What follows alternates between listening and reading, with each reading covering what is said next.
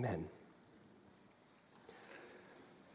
Recently, on a vacation to the Outer Banks, I was looking at a map and I was curious how Nag's Head got its name.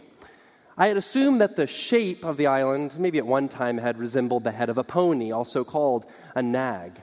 But as I looked into it, just stoking my curiosity, instead I found that according to legend, shipwreckers along the coastline would light lanterns on the necks of ponies and then would parade them up and down the dunes, and this would simulate lights of boats at anchor. So, unsuspecting captains out at the sea would be drawn in by this ruse, and where they expected safe harbor, the captains would quickly discover the truth. They had been lured into a trap where their ships would run aground on the underwater shoals, their cargo would be seized. They and their crews would likely be killed. When I learned of this, I couldn't help but see the parallels in the topic that we're going to be considering today from Proverbs chapter 5 and chapter 7. And that problem is the deadly danger of sexual immorality. You see, God has given a beautiful shoreline, a peaceful and fulfilling pattern for human sexuality. But Satan, like the unscrupulous shipwreckers, has filled our world with countless traps and snares meant to lure us in and run us aground. He parades constantly in front of us false lights that promise satisfaction, safety, fulfillment, only for us to be drawn in to find the sad truth. It's all a lie, a ruse that leads to death. The shorelines of history are also littered with those who have shipwrecked their life and their faith, are they not? Maybe some of us in this room know of families that have been torn apart because a man or a woman has bought the lie that adultery was worth it. How many of us know of pastors and evangelists that have defiled the name of Christ through sexual immorality, causing confusion and marring the image of Christ and our witness to the world? Maybe many of us, some of us in this room, have been lured in by the empty promises of sexual immorality, and maybe even today we bear the marks of shame and regret of having been fooled ourselves our ships run aground in the darkness, our joy plundered by the enemy. Brothers and sisters, while all sin is destructive, sexual sin in Scripture seems unique in its ability to ensnare and to destroy. But God in His Word has warned us of the deception. Amen? He offers us a bright light to shine along the coastline, binoculars to see what lies ahead. He's placed beacons in the water to guide our path, and He's calibrated our compass to lead us to safer shores. And in Proverbs 5 and 7, we're going to see the topic of purity is critical to success in our Christian journey, given that Solomon spends the better parts of chapter 5, chapter 6, and chapter 7 exploring this topic as an admonition to his son. And it's not just in those chapters, it also pervades chapter 2 and chapter 9. It's all over the beginning discourses of the book of Proverbs. And the point of his exhortations, and therefore the point of this sermon, are the same. We must protect purity. We must protect purity. So, how do we do this? Well, to answer this, we're going to consider four points that explore both the motivations and the implications for protecting purity from the verses today. By way of motivation, we're going to consider the purposes of purity and the penalties that await impurity. And then, by way of implication, we're going to consider the persuasions to impurity and then the paths that lead us to purity. So let's start by considering the purposes of purity and those purposes are God's glory and our good. Let's begin by looking at Proverbs 5, starting in verse 1. I'd invite you to turn there if you haven't already. He says in this discourse, My son, be attentive to my wisdom and incline your ear to my understanding, that you may keep discretion and that your lips may guard knowledge. For the lips of a forbidden woman drip honey, and her speech is smoother than oil. As we begin, we have to remember that the audience here is Solomon's son.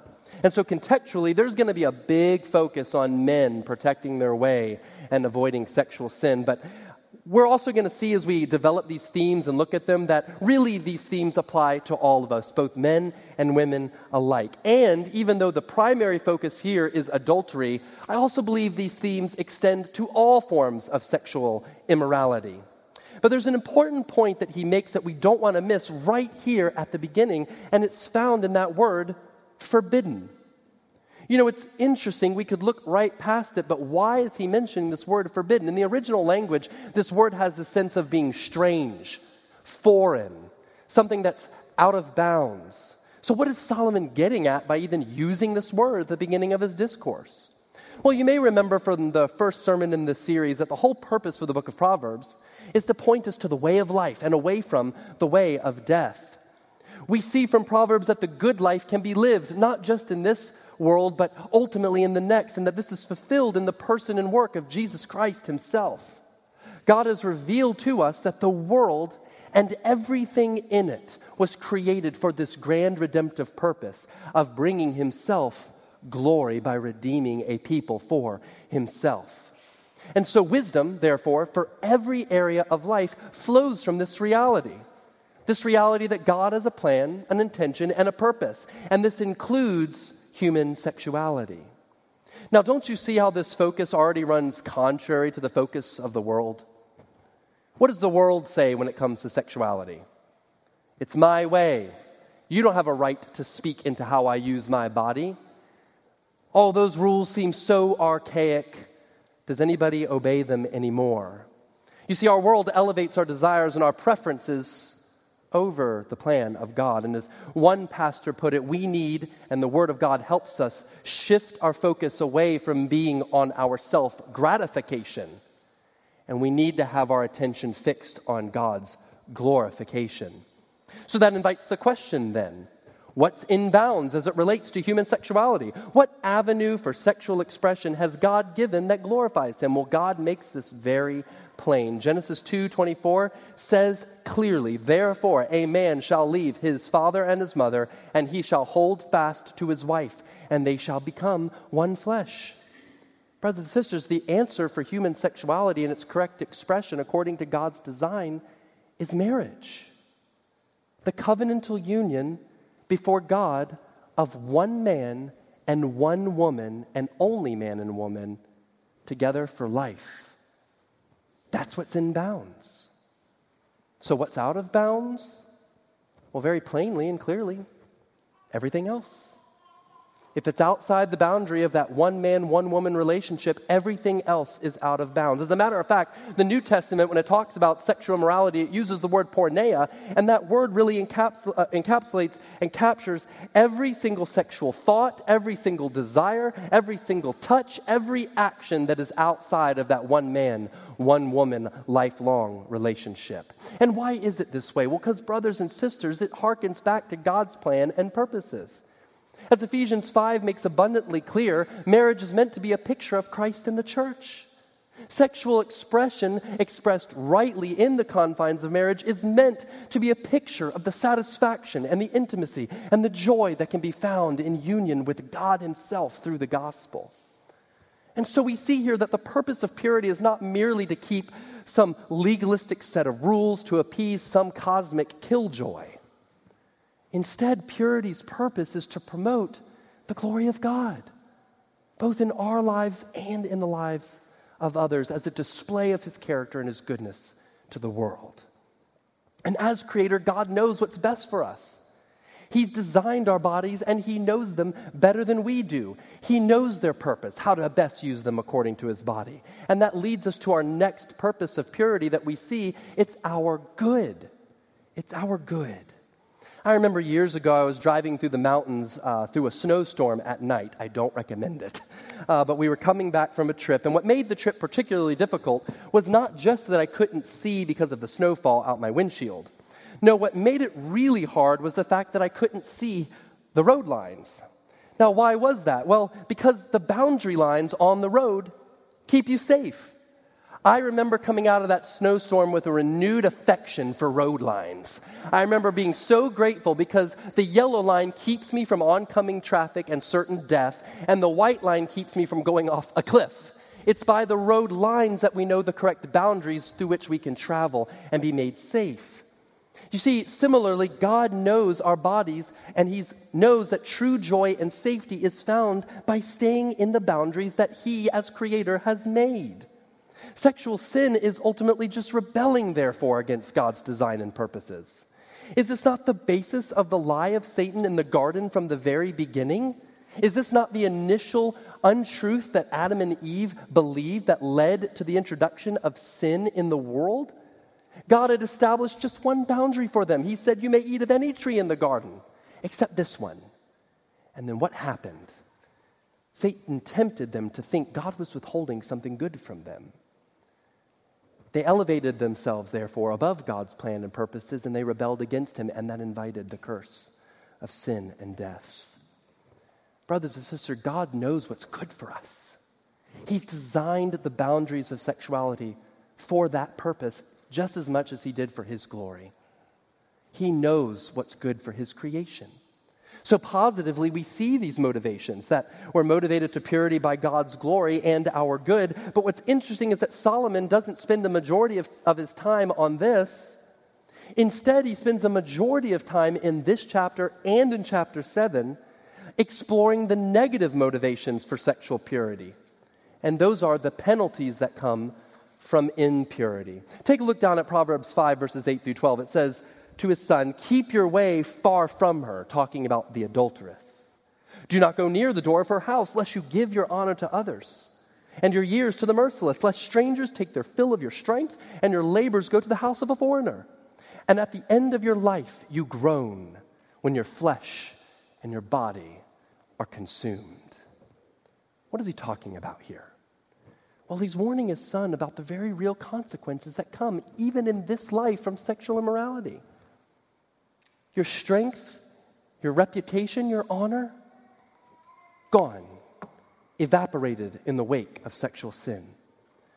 The gifts, the strength that used to be used for productivity for your family and for the community, wasted, now to be spent digging yourself out of the hole of your sin. Your wealth, your way of life, your provision, gone.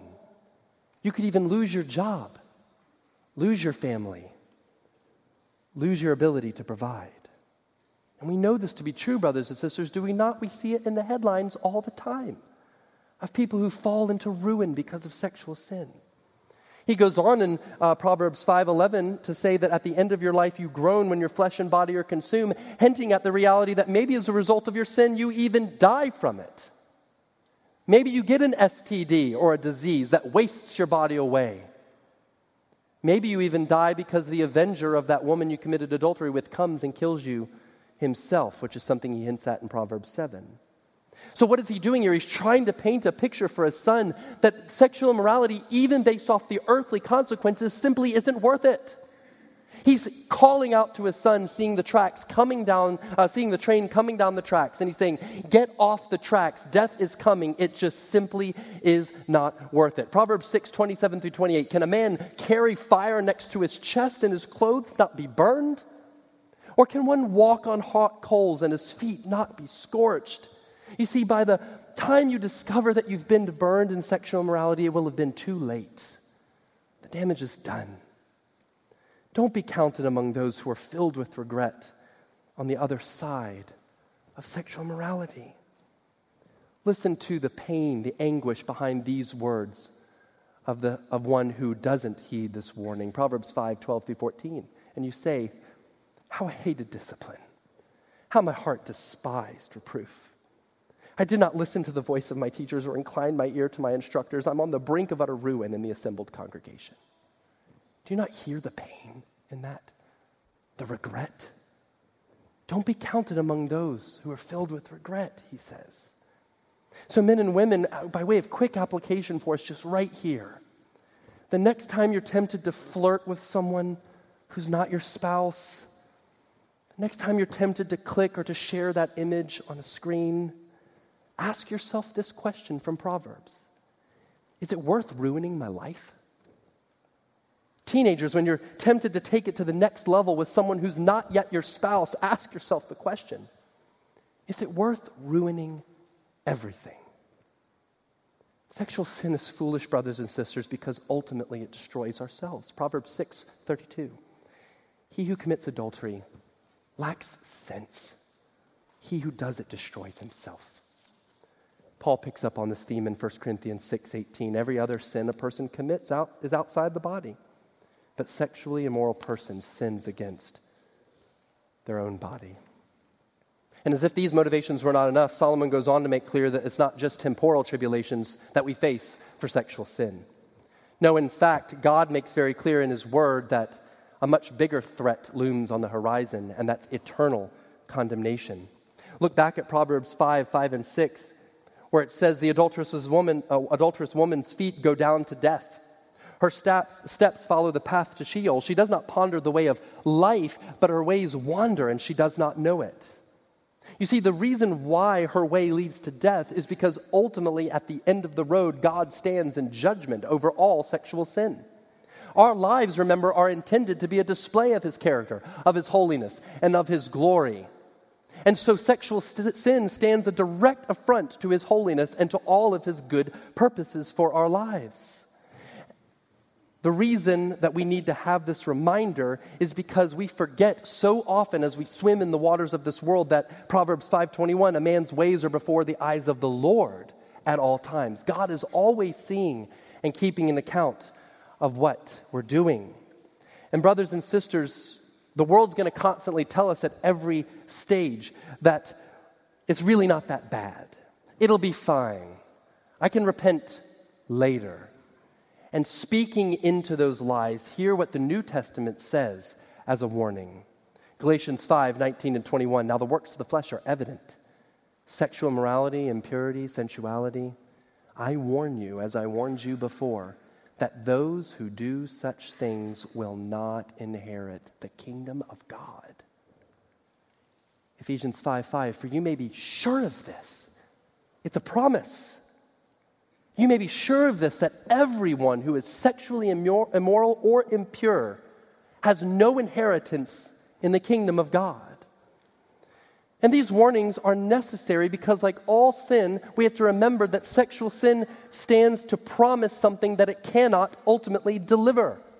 It's like following a treasure map only to find that the treasure box is not just empty, but it's filled with deadly poison that kills you immediately as soon as you open it. That's why Proverbs 5 through 7 are filled with phrases that highlight sexual sin's deceptive nature. 5 3 through 4 says that the adulteress uh, uh, woman's words are sweet and smooth, but in the end, they're bitter and deadly. 722 says that the sexually immoral pers- person is like one who's being drawn in like an ox walks to the slaughterhouse unawares, only to be ensnared and then pierced through with the pangs of death. Don't buy it, brothers and sisters, both for the temporary tribulations and for the eternal condemnations that await sexual impurity. Don't buy it because God is telling you that the lanterns are being paraded along the coastline and that approaching them will destroy you. And He does this because He loves us.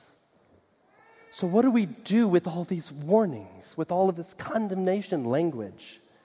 Well, Proverbs 4:26 says that we should ponder the path of our feet in order to keep our ways sure. So what should we be watching out for? We must guard our hearts against the things that would seek to persuade us to impurity. And those two things that we see very plainly in these chapters are seductive words and enticing images. Look again at Proverbs 5 3 a lot going on in that verse. It says that the forbidden woman's lips drip honey and that her speech is smooth. What is he getting at with this honey and smoothness language? Well, he's getting at that as the man listens to them, his, his, his ego is stoked. She's maybe flattering him, beckoning him to come. Or flip over to Proverbs 7 14 through 21. We won't read the entire passage, but maybe later you can. There, the promiscuous woman is uh, beckoning the man to come, but he does, she does so by complimenting him first. She makes him feel like he's the center of the universe. She sensually describes what delights await him with her. And then she lies, promising that no harm will come. In verse 21, it says that the man is persuaded by her seductive words, and that uh, men and women can both do this too. This is not just something that only women do to affect men. We have to be mindful that both of our genders can do this if we're not careful. Men know how to persuade women, and women know how to allure men with their words. And I think Solomon's communicating another important point about the power of words. I don't think it's just that sexual speech can get us excited, though that is true. I also think he's highlighting that words are often the first step towards greater sexual sin, including adultery. One commentator put it this way the communication may seem innocent enough at first. The woman in the cubicle beside you laughs at your jokes. The old boyfriend on Facebook interacts with you and makes you feel important.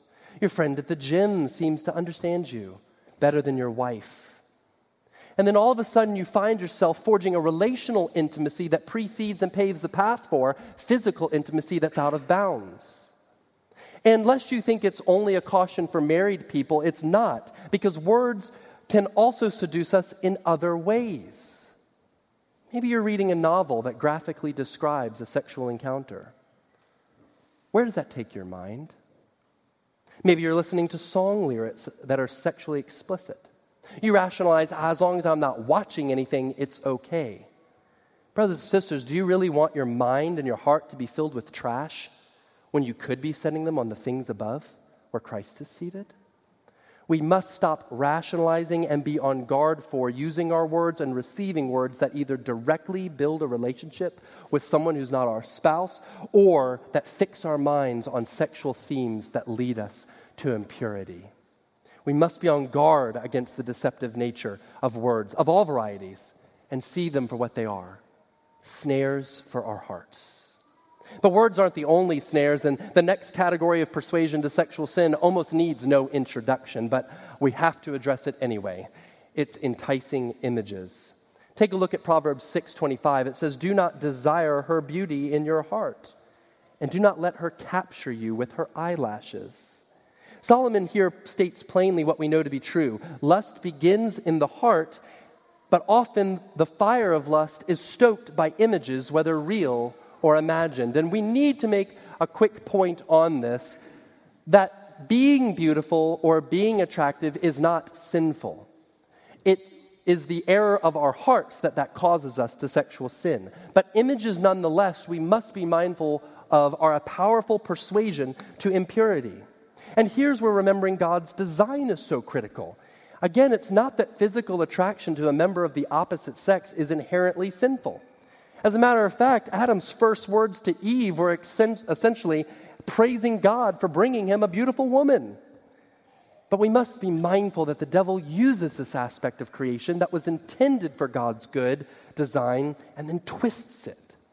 He uses images and physical beauty to tempt us to go out of bounds to take our minds and hearts where they ought not go. I almost wonder if Solomon's thinking of the failure of his own father David here. King David, you may remember, had everything in the world, but his eyes lingered a little too long on Uriah's wife, Bathsheba. Just one glance. Where did that lead? He ended up committing adultery with her, had Uriah killed to cover it up, suffered the loss of his son as discipline from God and then was racked with guilt and shame. Jesus warns us of this danger, brothers and sisters. He says in five, uh, Matthew 5 28, I say to you that everyone who looks at a woman with lustful intent has already committed adultery with her in his heart. And men, and maybe some women, this is why pornography, stated very plainly, is so terrible.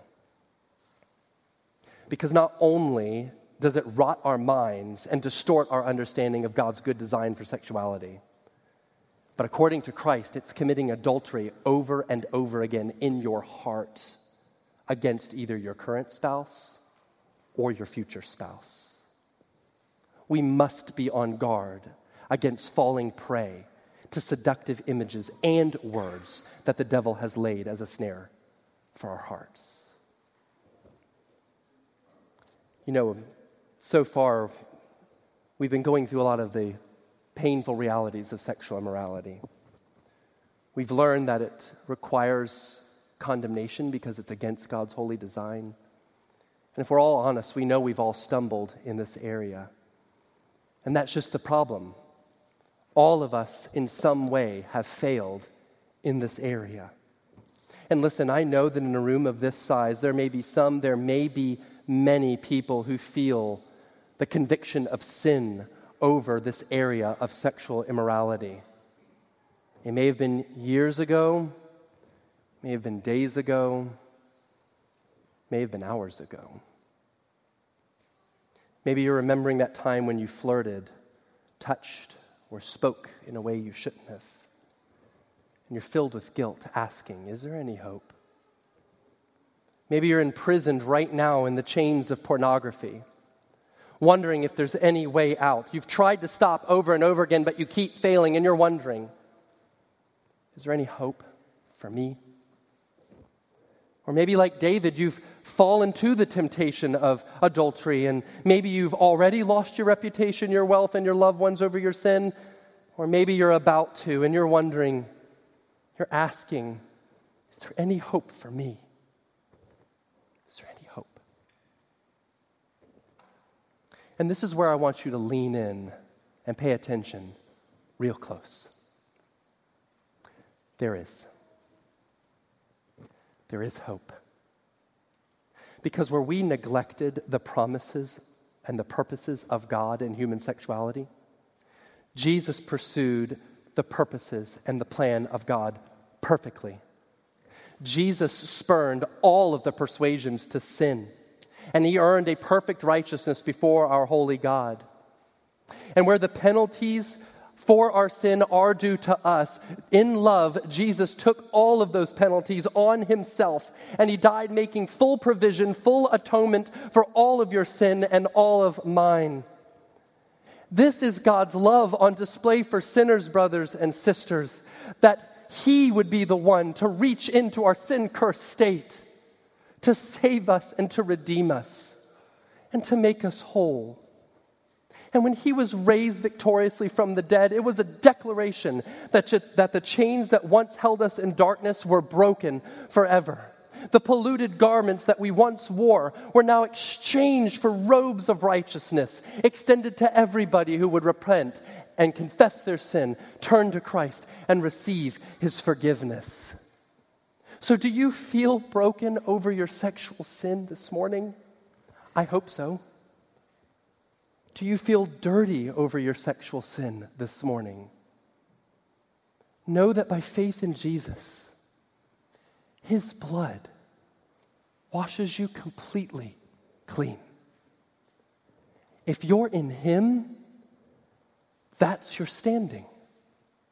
You are washed, you are sanctified, you are purified, no matter the sins of your past as the hymn puts it so powerfully. He, through the gospel, breaks the power of canceled sin. He sets the prisoner free.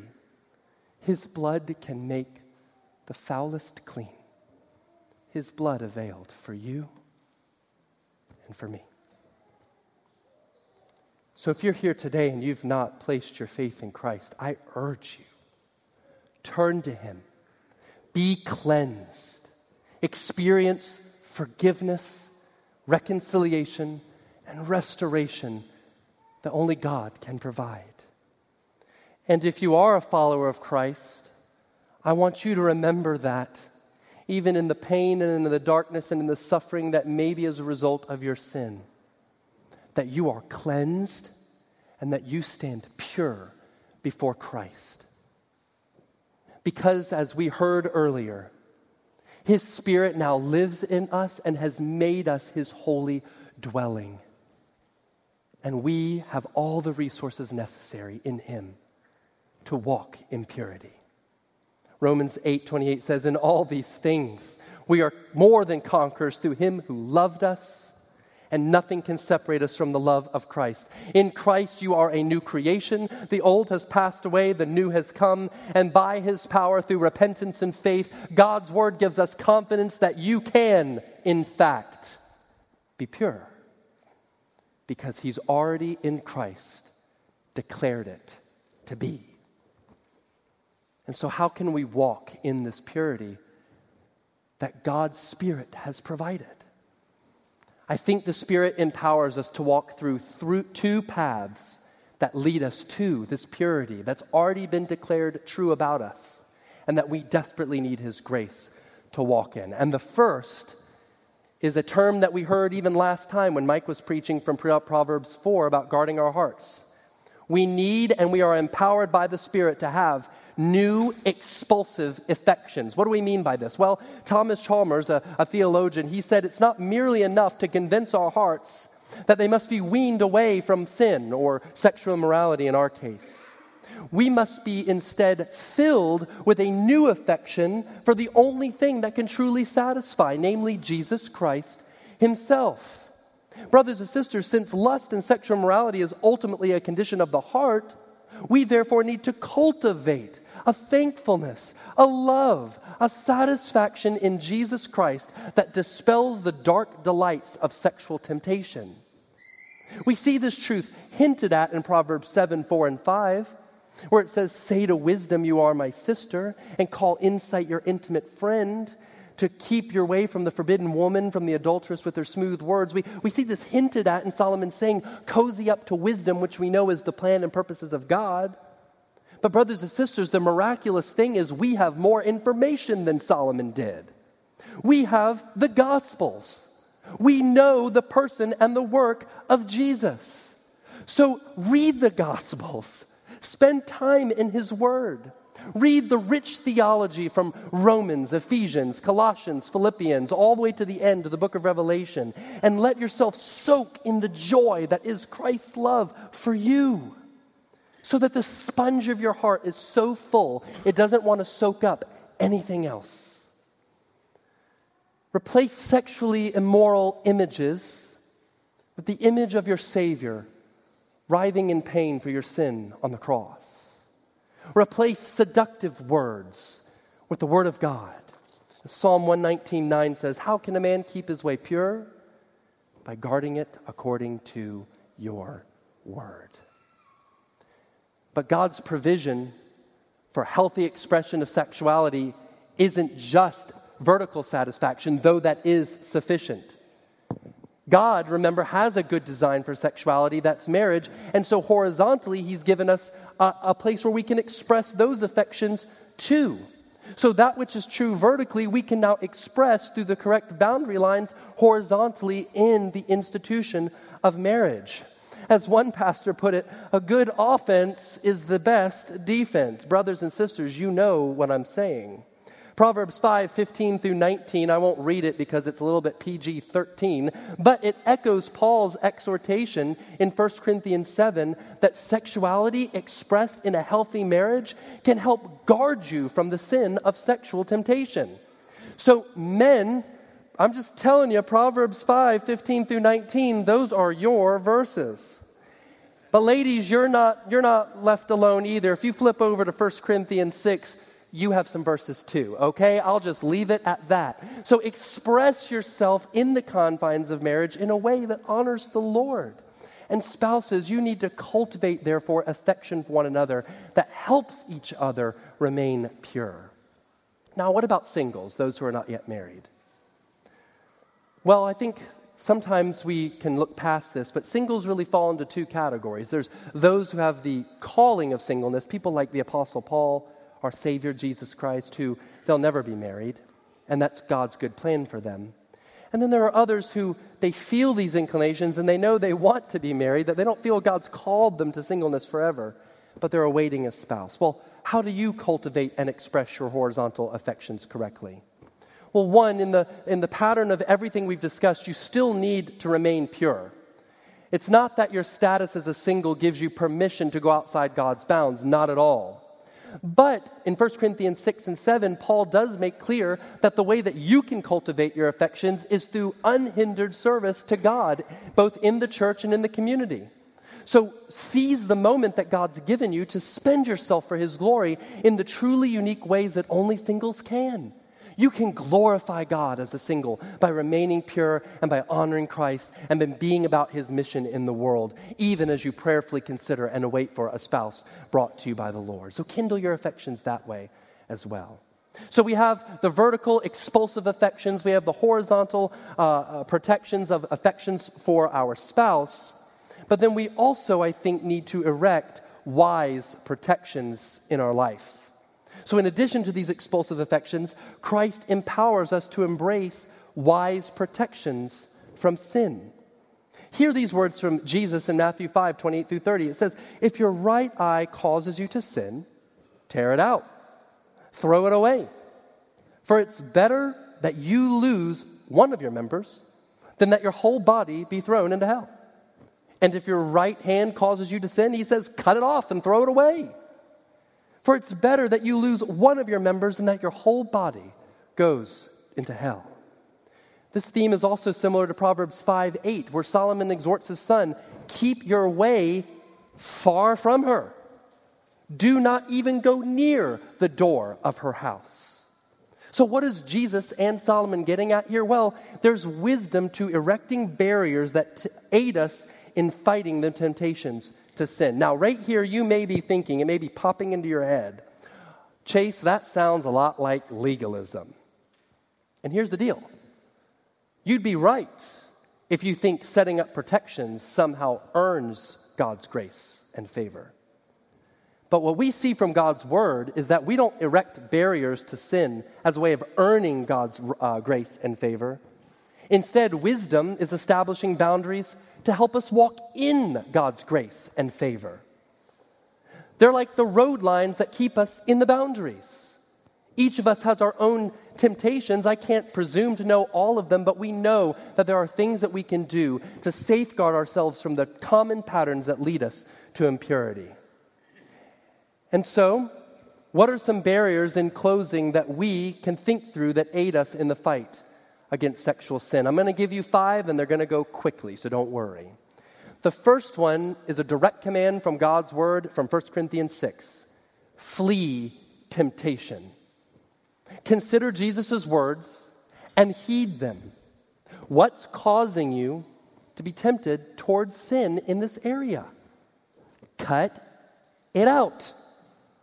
Are there times of the day in which you're more susceptible when you're left alone? Text a friend, go out to a movie, do something that keeps you from sin? Are there certain apps on your phone that regularly parade these seductive and enticing images and words before you that leads you to impurity? Is that app worth being thrown into the fires of hell?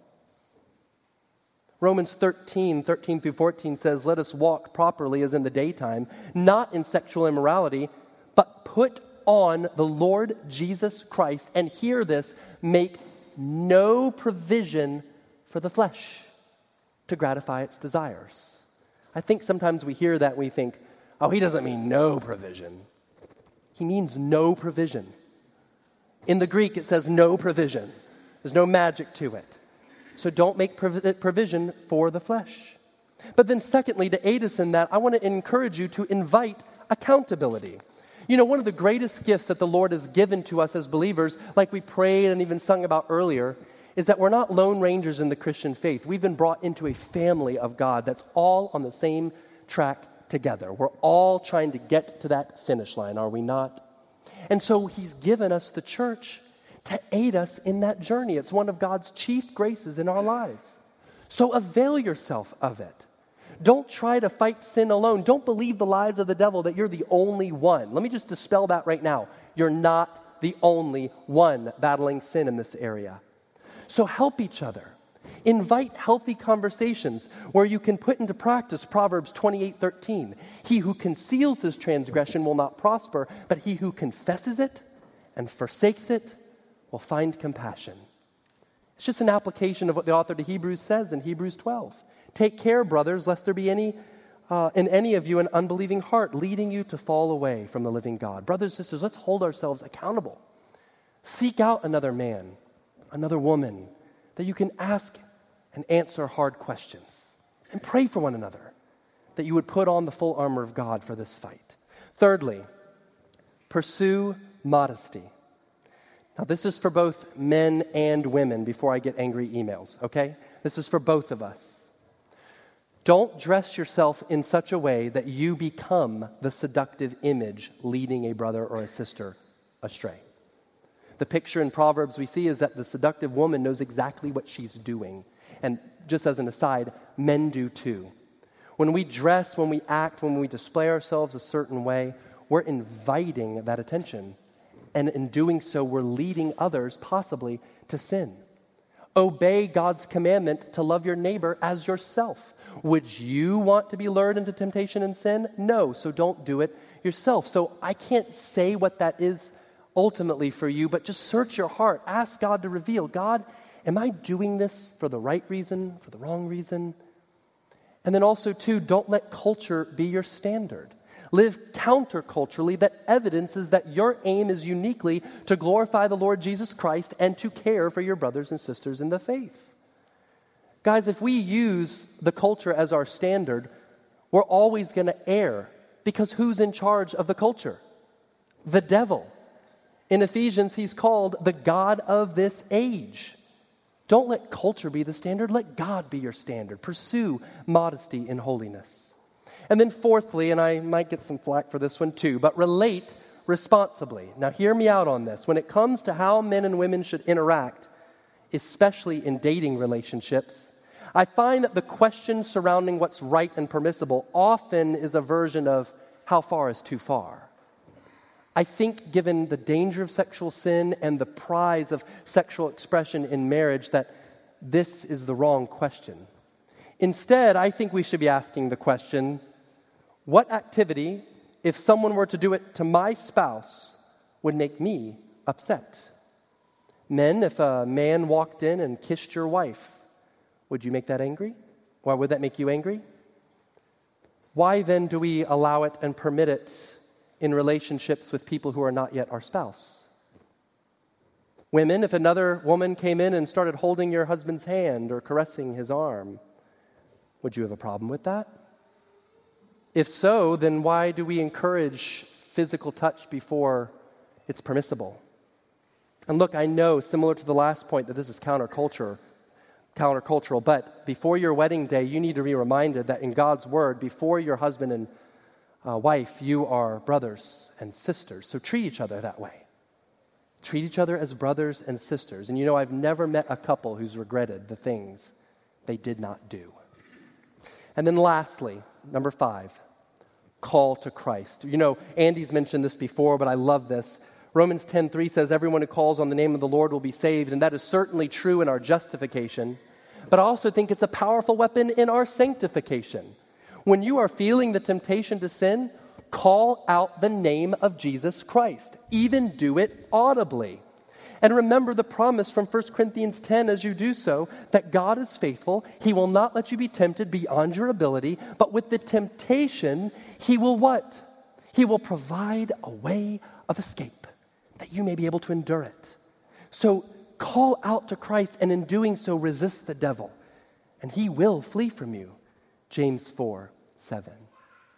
In all of this, brothers and sisters, we need to be reminded that we're going to fail we're going to make mistakes, but the call on us is to keep fighting.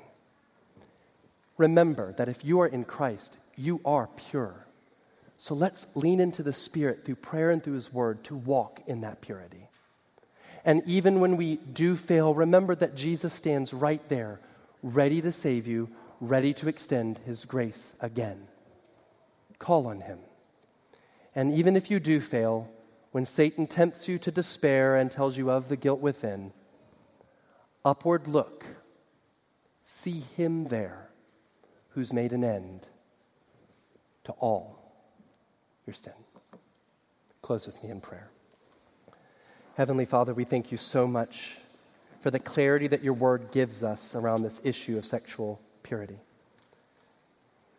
Lord, our world, we know, has been designed, in a sense, to lead us astray in this and in every area.